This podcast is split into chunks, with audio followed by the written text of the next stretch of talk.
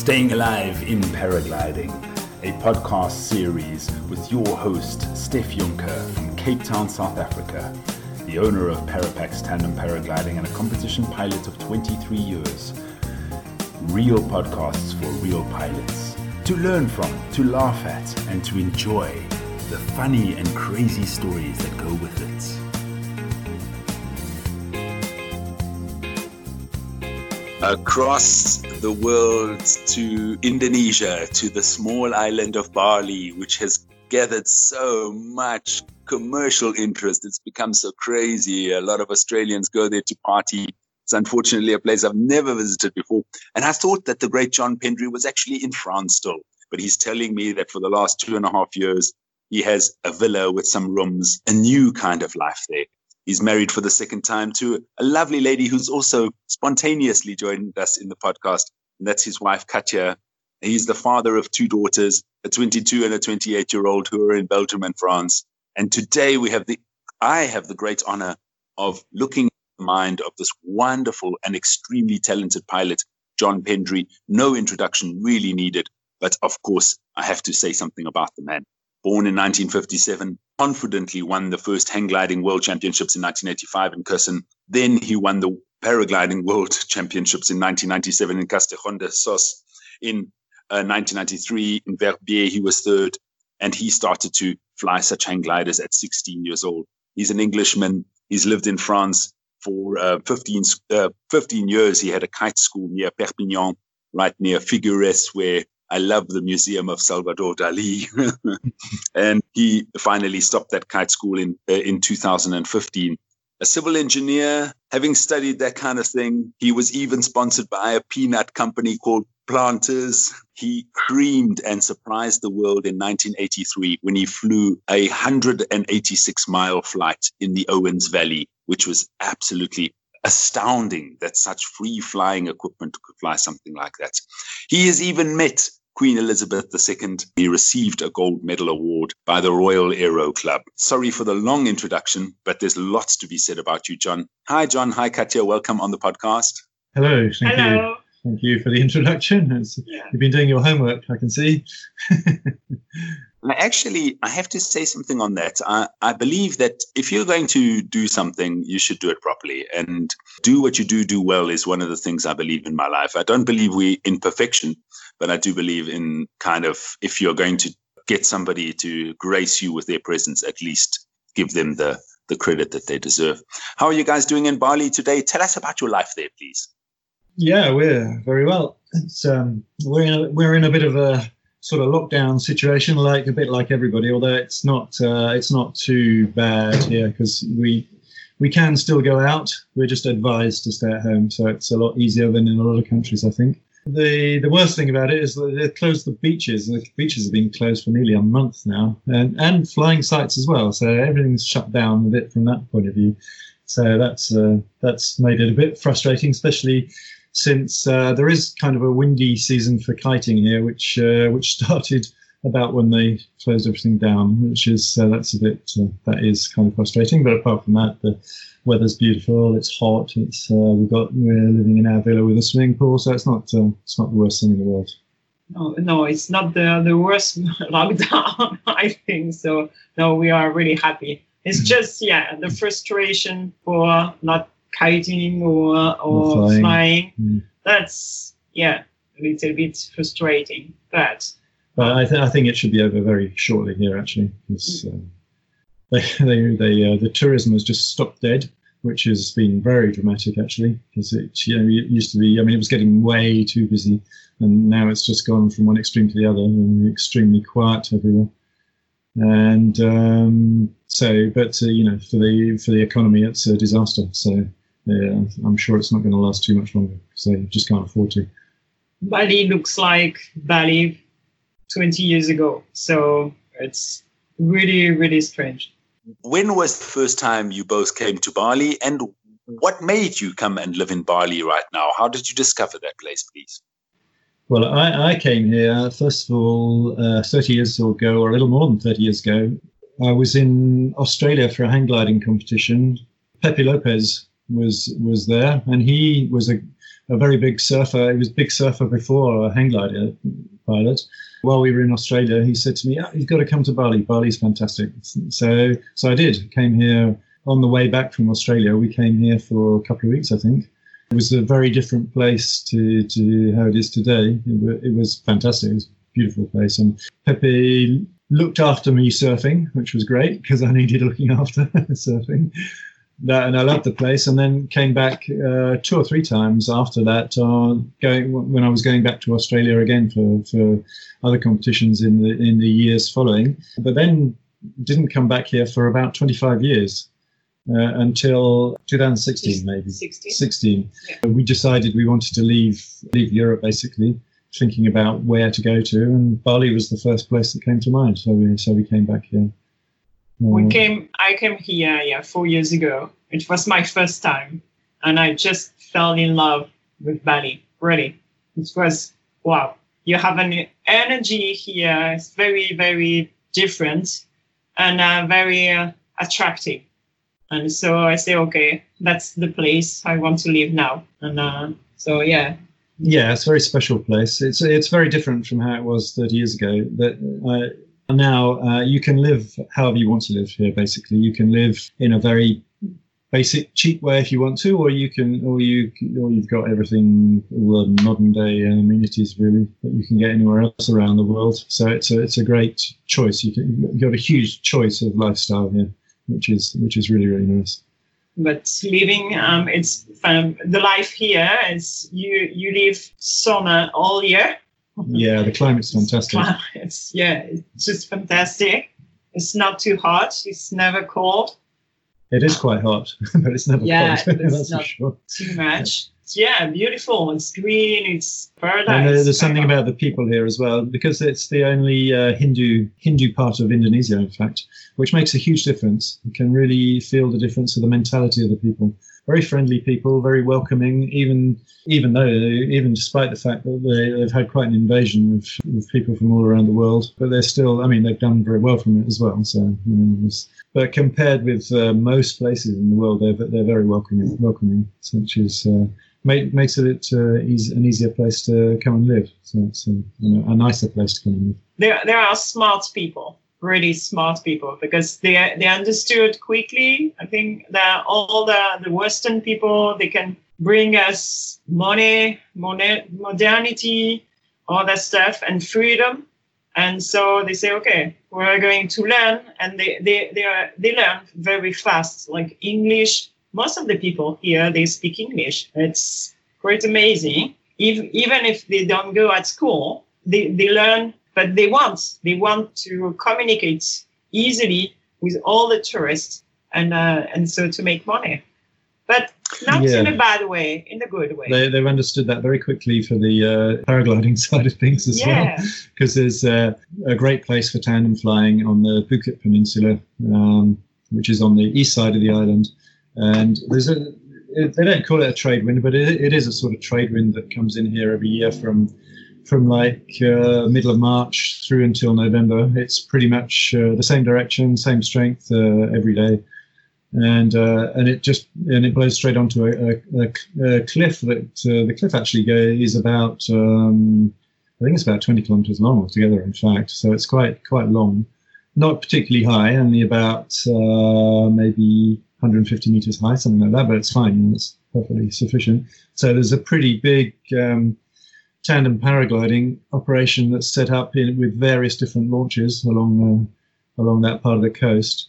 Uh, but they, they understood very quickly as well that they, they need to keep it for the Indonesians and keep keep everybody else out. Otherwise, they were going to be uh, they would have no chance, basically. Uh, but they've done that very successfully, and they've they've got some big uh, big tandem operations going on there uh, right now. Like everywhere all around the world, it's all shut down and we'll see what happens when everything opens up again because um, they were heavily relying on on the Chinese. The Chinese were coming here a lot, and they were taking busloads of Chinese flying every single day. So we'll see. We'll see what happens when when things sort of come back to normal. We'll see. Uh, if I may, uh, how many tandem pilots would be operating there, and how many flights would they manage in a day? Obviously, I asked this from a side of tandem flying myself. Yeah, it's huge. It's huge. yeah huge There's about about four or five different groups. They've all got 10 to 15 pilots each in each group. They they do mostly 10 to 15 minute flights and they land they take off and land back on top. And so each pilot is doing at least 10 flights a day.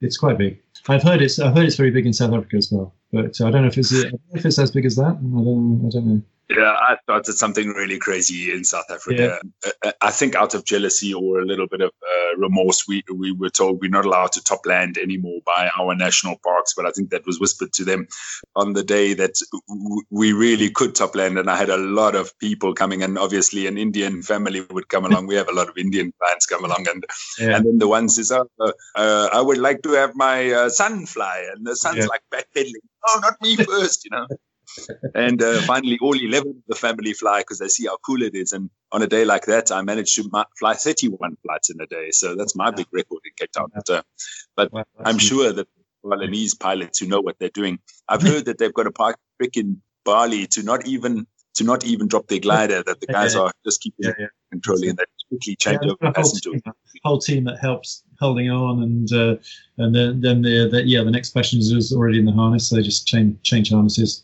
off again. It's a good, but they, they have, good operation. They have mostly eighty percent of Chinese people who came who come. Oh. Yeah. Not very actually. It's not very nice to see because uh, a lot of the Chinese they they just spend the whole flight uh, doing their selfies I'm not sure they've even looked around, you know. And it's a beautiful place, which yeah. is quite a pity. Beautiful. So I have a big theory in the world about, and I've called it the selfie syndrome. It's where we have just been trained to become more and more narcissistic, more and more about ourselves, and more and more about yeah. turning our back on our family, on our friends, on things that are actually meaning, uh, meaningful and important in our lives. It's quite a shame, you know. And I really maintain there's two kinds of people. Uh, let's talk about tandem. You know, people who will come along and they don't give a rat's ass what the scenery looks like, even if it's beautiful. It's just about what their selfie picture looks like, and they'll actually be, you know, I've had Arab guys doing Snapchatting while they're on the while they're on the flight. The most important thing is that they and they're trying to send like, oh, they don't have a cell phone reception, and that's like, mm-hmm. and I'm like, hey, dude, enjoy the flight, you know. And you've got the other kind of people, and they are really in the minority that are couldn't give a rat's ass about the the photos and video, and it's just about enjoying, you know, the moments. And yeah, yeah. yeah when we um, bring some friends or to uh, to uh, paragliding uh, here, we have a camera, 360 camera. We make the, the the film, and so people they can see us, of course, but see themselves. See them, themselves. Sorry. Most of the film it's for all the, the landscape and uh, beautiful there, and uh, you have some temples and all that stuff. So it's just beautiful. So. Yeah, so it's just to come yeah. back. I should probably uh, just fill you fill you in a little bit on what we do here. I, I actually wanted to set up a, a, a tandem flying operation here, but uh, I found that uh, that it's totally impossible because of uh, because of all the laws that keep keep all the foreigners out. As I said, although I, I, ha- I have heard that this is possibly changing, but it's just a rumor. I'm not sure if it friends and friends and family up from time to time here. So I, I, mean, we go flying during the season now, three or four times a month, something like that, just just for fun, basically. But it's it's you know it's fun. It is fun. It's a lot of fun. Basically, the, the flying I do now is is bas- is basically pretty much that, pretty much tandem flying, in fact, which because which has has been for quite a few years now. Because I, when I stopped um, competition flying, I lost a little bit the interest of uh, just flying for myself. You know, I felt a little bit when I would go flying, it felt a little bit like I'd done it already, or you know, I didn't have a didn't lost a yeah lost a bit of objective, lost a bit of uh, point to it. So so I started tandem flying, and I really enjoy doing that. Really enjoy sharing it more now with other people. I see Katja looking at you with a big smile on her face, nodding her head profusely. Uh, yeah, she's, you know, I, not at all into. I mean, I kite surf a lot as well, uh, but she's not at all into kite surfing apart from taking photos of kite surfing. But uh, tandem flying tandem, she loves she loves it. Yeah, yeah. yeah. so. I remember I was smiling because I remember one of the first time he um, he took me on tandem. It was in south of France, in the in the, the Pyrenees. We took a thermal. Yeah.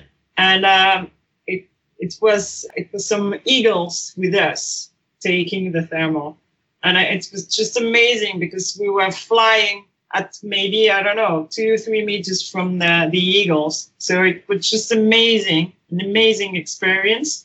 And after we we went very not very high. The the, the, the cloud base was quite low. Yeah, we went up to cloud base. we we went into the clouds. So you can say, oh yeah, it's good. My husband he took me into the clouds, so it's quite amazing experience. Maybe maybe what he did with you in the clouds is uh, questionable. I don't answer to that.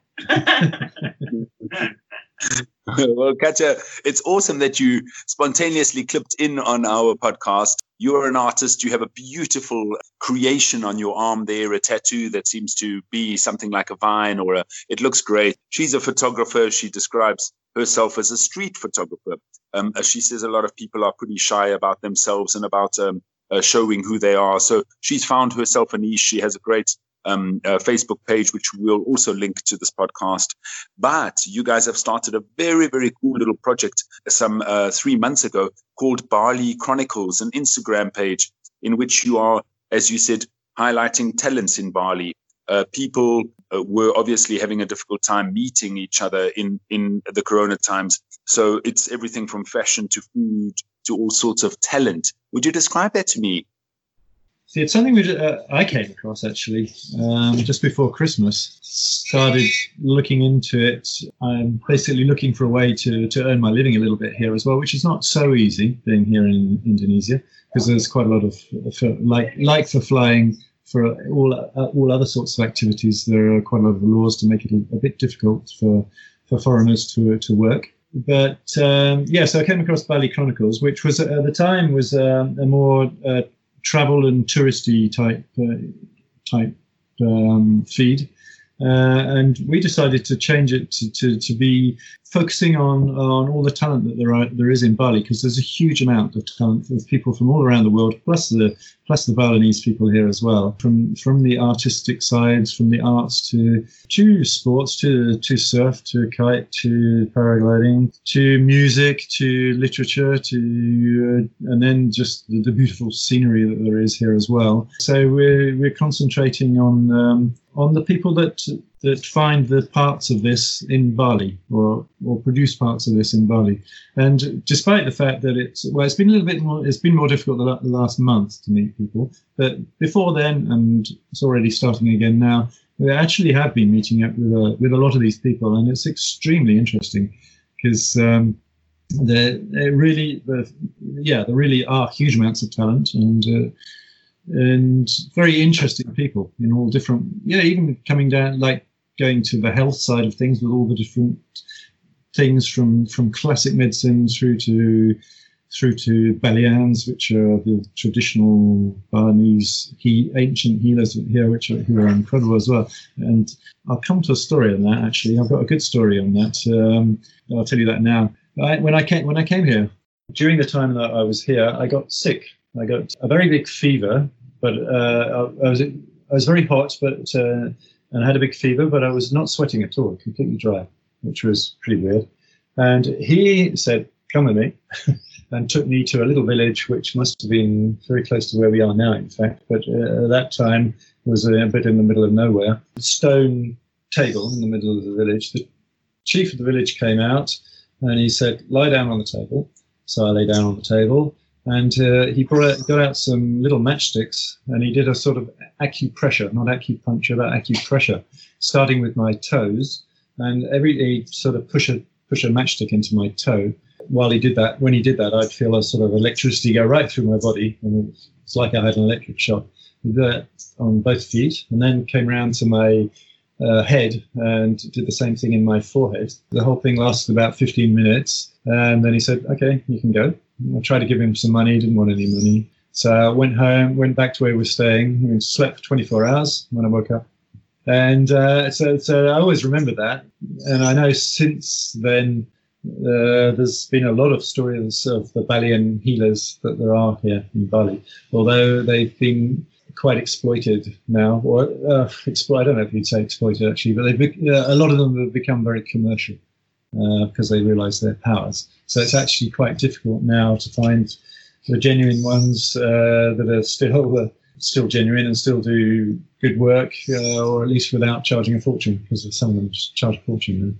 But there are there are some if you if you look around, and so that's another sort of things that we're that we're we're working on focusing on with Bali Chronicles as well. So uh, as I mentioned earlier, you know, we really need to reinvent ourselves and be entrepreneur-like is one of the strongest messages we have from this uh, from this idea of Corona. And, um, and much as I see you speak with a little bit of remorse, John, as you as you say that you would have liked to start a tandem business there in Bali, which uh, um, obviously when a door closes on you, a door closes on you, and there's uh, very little you can then uh, do. That's that's much like me looking at the uh, tandem business in Cape Town um, after this lockdown um, in in a, in a negative light because uh, everyone will be scrambling for money, and once a price war starts in indus- any industry, that's the beginning of the end. So life changes. Um, you've gone through having a kite school uh, for 15 years. You were hang gliding professionally. I see a sweet little kitty cat show up there. Yeah. Uh, you paraglided for so long,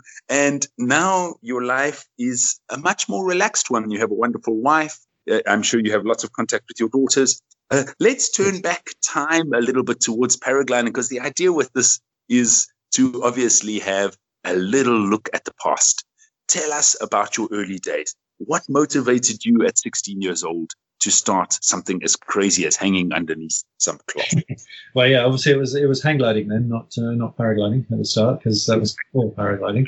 But um, yeah, it was just something I came across when I was um, yeah, I was 16, came across uh, an advert for a kit for a hang glider in a in a magazine.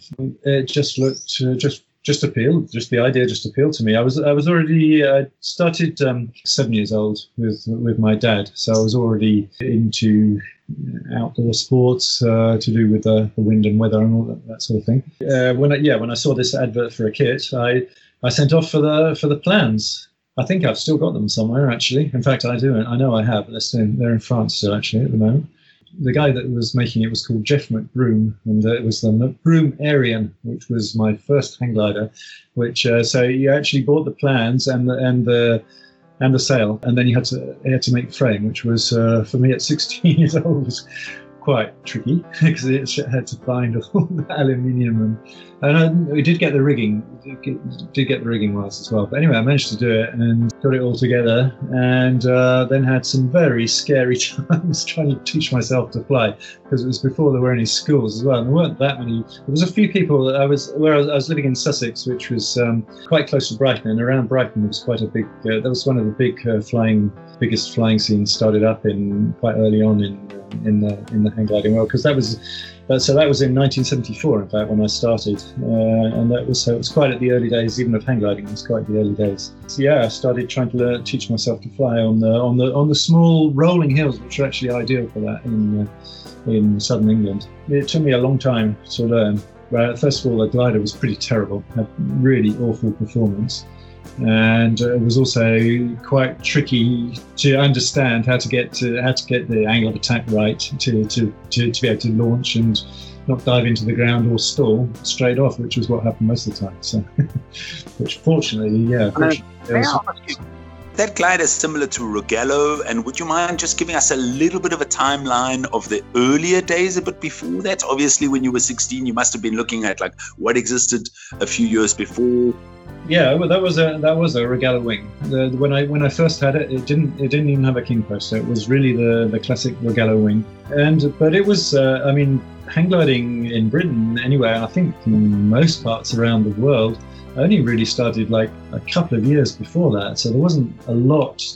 The most of the other gliders around were very similar. That's all. That's all there was pretty much at, at that time. That that they were all very similar style, very similar shape. And it was after, it was in the years following that, the end of the 70s, beginning of the 80s, when when things, when there was a real explosion, when a lot of people started flying and a lot of people started making gliders, and uh, and then the, there was a huge development. They, they improved hugely in the in the few years after that. But that was in yeah, it took me I think it took me like at least two years before I managed to get a soaring flight in. So that was a little frustrating at the time.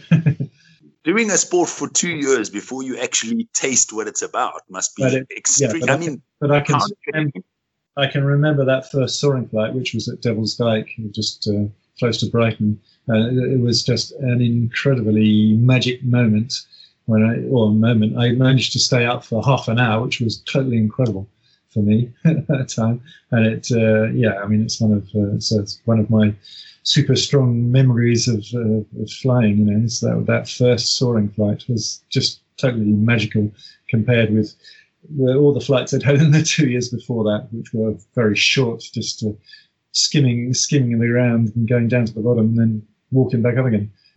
So now we go uh, a little bit further. So you were still on your first hang glider for those first two years, uh, I assume. And then how long did it take before you got another one and another one uh, before you got uh, sponsored by uh, Planters Peanuts? 1983, of course, was big, big flight. Uh, what happened in those first years? Took me, it was a couple of years before I got a, well, probably three years even before I got before I changed my glider. And uh, by that time, I was at uh, I was at university in in Wales, uh, Cardiff in Wales. That was when I really started flying a lot. I, I used my university time to go flying more than anything else, in fact. and, uh, and then that was when I got my first really nice glider, which was a Wills Wing SST, which was incredible glider incredible change for me at the time, and was a really great glider. And then and then I went through a whole string of different gliders, and I spent a lot of time flying in the in the Welsh hills, which was uh, a good experience. A bit grey and wet, like it is in Wales, but um, but I spent a lot of time flying. And it was when I finished my university degree, uh, I moved back to Brighton, well, close to Brighton then, carried on flying. That's when I really started, really realized that uh, flying was what I really wanted to do, what I really wanted to get into.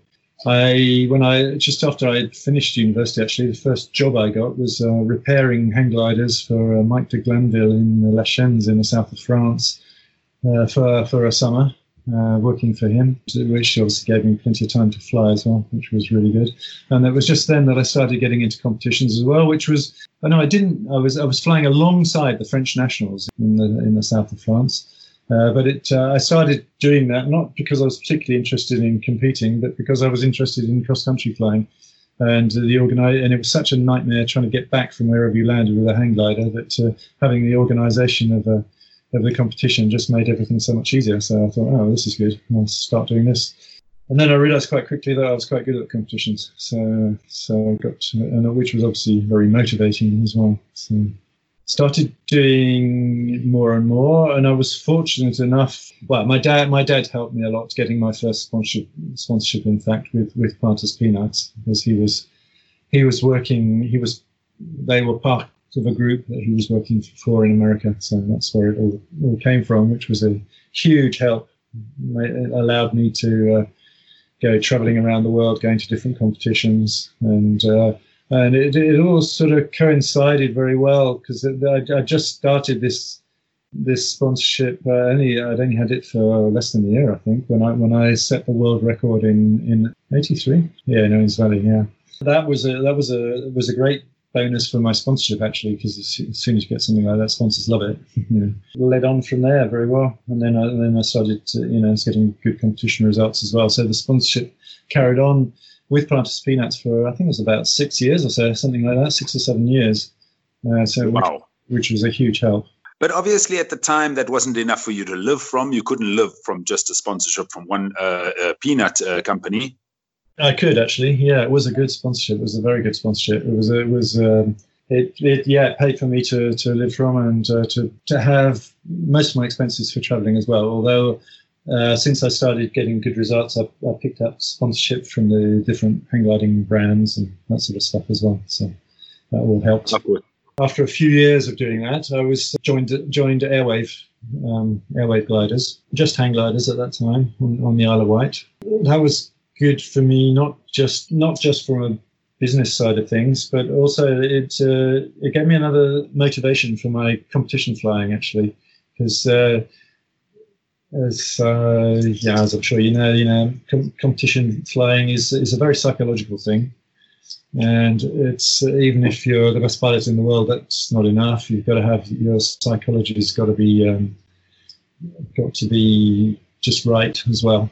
And uh, I had found at that time, just before I before I joined Airwave Gliders. uh, my motivation was dropping off a little bit. I was finding it a little bit more difficult to be uh, to have the, the right psychological mindset to, to do well in competition. And, and this having joined Airwave, that helped me completely and gave me a new boost boost of life, if you like. Oh, wonderful.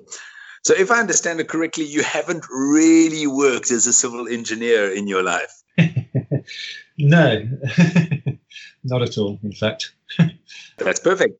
Yeah. When I finished my degree, it was a uh, not a very good time to be a civil engineer. It was uh, there were a lot, there were way too many civil engineers at that time. So I did actually try and sort of half-heartedly get a get a job. I went to a few job interviews and things at that time, but none of them worked out. But I think I'm sure it was uh, looking back on it. I'm sure it's because I was uh, I didn't come over over very as being very keen on getting a job. I was much keener on going off flying somewhere. so, well, that's a whole lot better than me, John. I've never been to a job interview in my life, so uh, it looks like we have a, a, big similarity in that we've we've chosen the love of all sorts of alternative things, but not. Yeah. Uh, working formally. You have a Wikipedia page, uh, is one of the places that I've got some really great information on you. You're, of course, extremely respected in the world of uh, hang gliding and paragliding in the past. And um, you have told me that your worst glider was also one that you flew at Devil's Dyke, which was a prototype. Um, tell us about that thing. Yes, that was. When would that have been? That would have been about uh, early '80s, I suppose. There was uh, there was a small hang gliding company called Vulturelight that used to exist in Brighton for a few years. So there was a there was a really great flying scene actually at Devil's Dyke at that time, with a lot of people flying and very active, uh, a lot of interesting people as well. Uh, but I was there, I was up on the hill there, just flying around one day and they came up to me and said, Oh, can you fly this? We'd like you to fly it. It's a prototype. Just like to get your opinion on it. So I said, Yeah, okay, no problem. So I took off. The instant I took off, I realized it was not a good idea. the glider was extremely hard to turn. And then if I did the slightest turn, it was it was in danger of going into a spin. I just managed to hang on to the thing basically and fly it down to the bottom and was extremely happy when I managed to land in one piece without crashing, and um, and uh, prayed to prayed to, to the put my hands on the ground, prayed to said thank you God for letting me live another day. That was definitely the worst glider I ever flew, which and I think uh, nothing ever came from that prototype. It didn't go anywhere at all.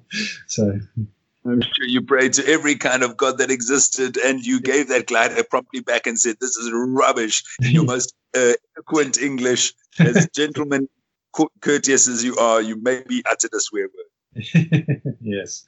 I asked you earlier about one of the worst paragliders you've ever flown, and then you mentioned also an airwave comp- uh, competition glider at the World Champs in Fiesch that Bruce Goldsmith had flown. Tell us about your experience we were there in Fiesch in Switzerland for the hang gliding world championships. Actually, it was just at the time when we were setting up paragliding with Airwave. So, so as part of the British team, me, Bruce Goldsmith, and Robbie Whittle, we were all there, all in the team. But we also had all all this paragliding gear there that we were looking at because it was you know business time as well.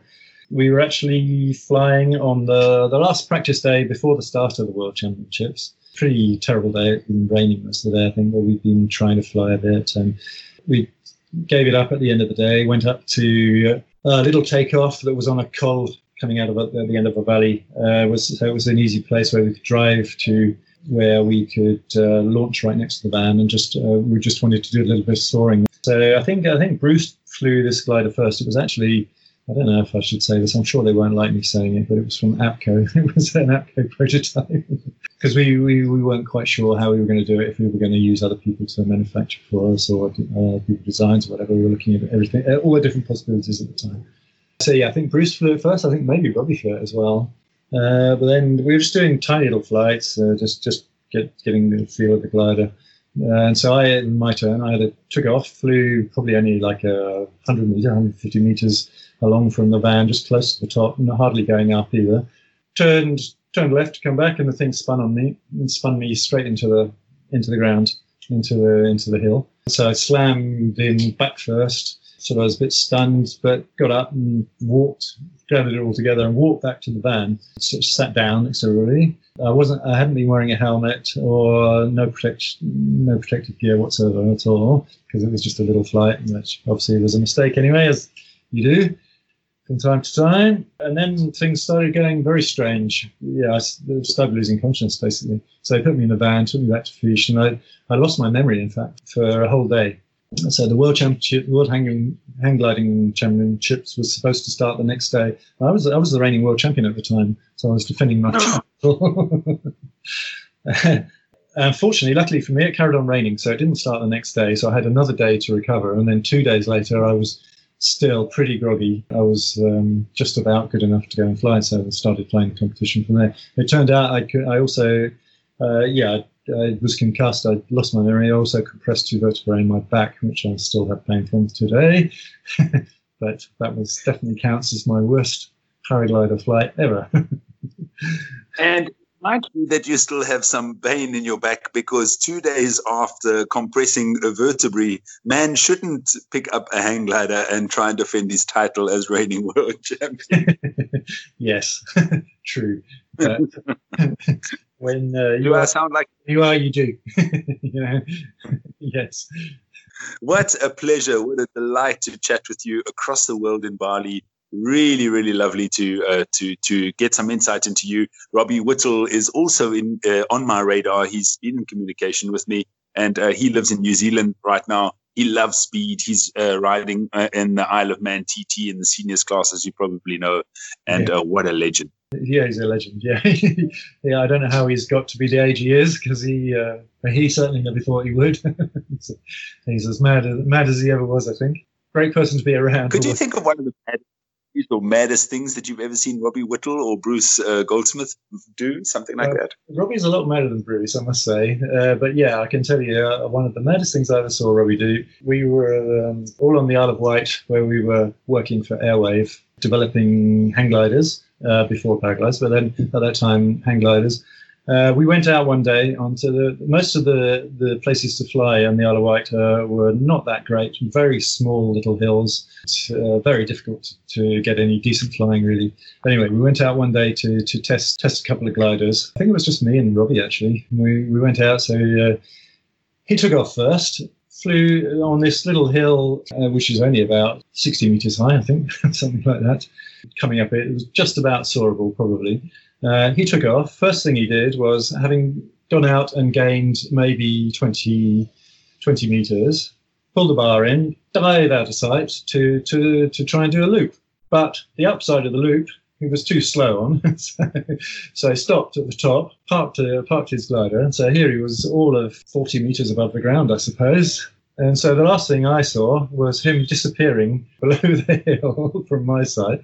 Uh, and just as he disappeared, out came his parachute. And it opened with about uh, well a second to spare, and just put him in a little bush just at the bottom there. That, that's the sort of thing that Robbie does quite frequently. Absolutely. 160 miles an hour around the Isle of Man, thinking that there's no tomorrow. And I mean, how many close calls do you think Robbie probably had in his life? I well, I've seen plenty, so God knows a lot. Yeah, but, uh, but he's very, ta- very extremely talented. So he's actually that's that's one of the things that um, that people often ask me. Actually, is how can you take so many risks? And uh, I say to them, well, for me, it's I mean, for everybody that's everybody that's a hang glider pilot or a or a paraglider pilot, they understand this really. But for me, it's not. Uh, not a big risk. You know, I can I can judge risks maybe better than other people that don't fly or other people that don't feel capable of flying. Uh, and Robbie is exceptional on that side of things in that uh, he, he's he's that he's that level above again um, on being able to to judge his risk. So he takes what seems to be for us huge risks. For him, a, a lot less risks. So that's why that's why he gets away with them so so much of the time because he's because he's able to. He's capable. He's extremely And it always brings us to the question of risk and reward, and and uh, you know how, how far can we go? Uh, people people say to me, Steph, you must have lived your nine lives twenty times already, because uh, you know they see me do the craziest things, and I get away with it, and I get away with it, and I also ride a motorcycle like a deranged human being.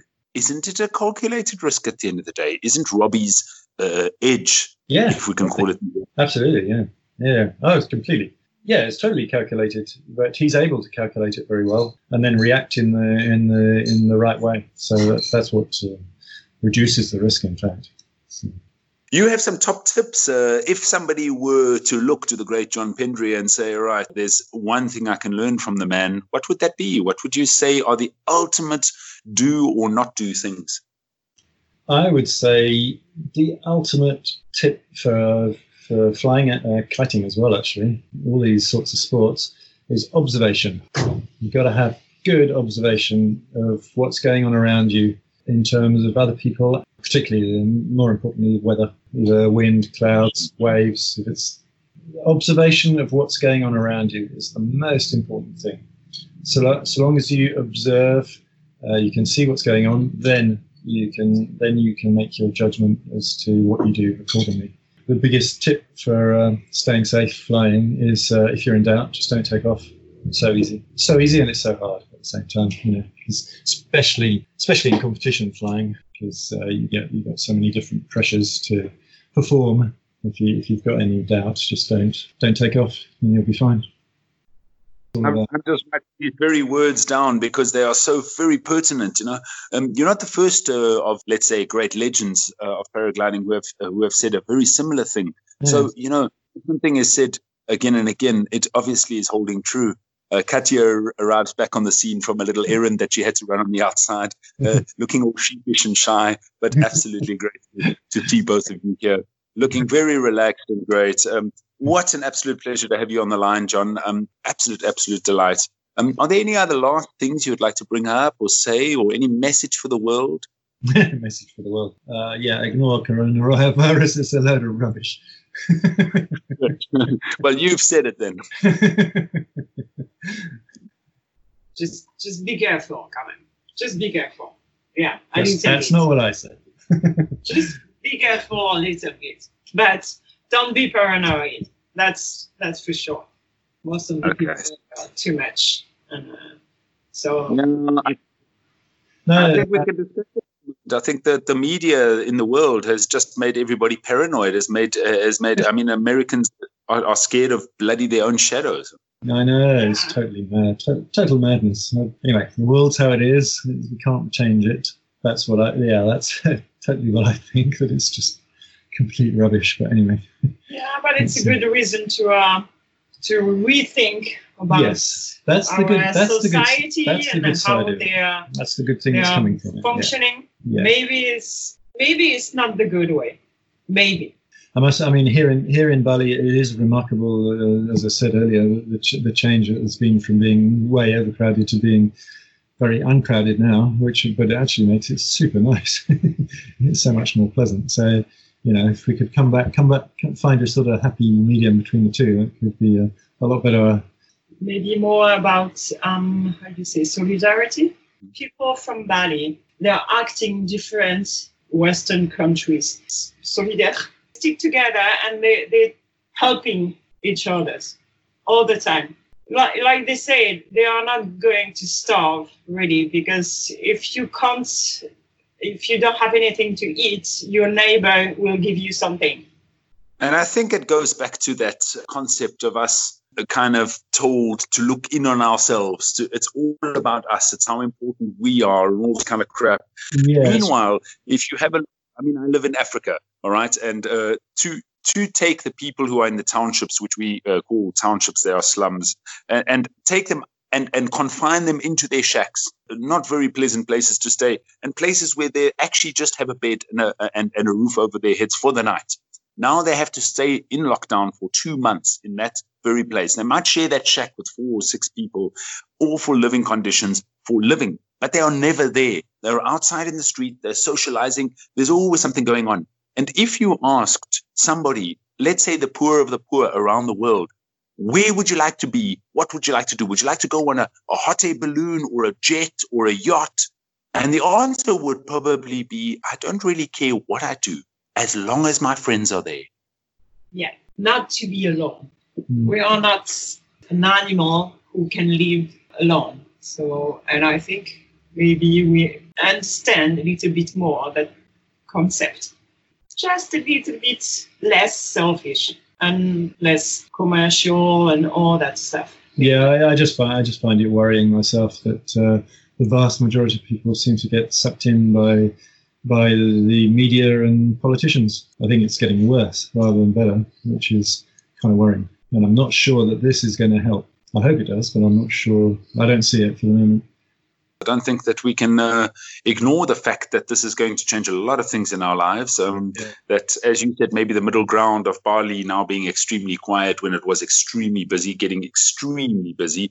Um, You know, Cape Town in itself has uh, has become extremely busy with regards to traffic and all that kind of thing. Now a whole lot of people are working at home, and they can Mm. actually see, wow. I've been wasting three hours a day just mundanely sitting in the car listening to podcasts. And now I can work from home and be so much more productive. Yeah, yeah, yeah. The, the for sure. I think we can wrap it here. I say thank you very, very much for participating. It's been absolutely a gem and it's been great. And I, I loved your insights and happy kiting, happy flying, happy Thank you. life in Bali. Meet you guys soon. You're absolutely welcome in South Africa. Thank you, and you you are here as well. Yeah, Uh, but uh, thank you as well. I've enjoyed it as much. Enjoyed it very much as well. So great. Thank you. Thank you. ハハハハ。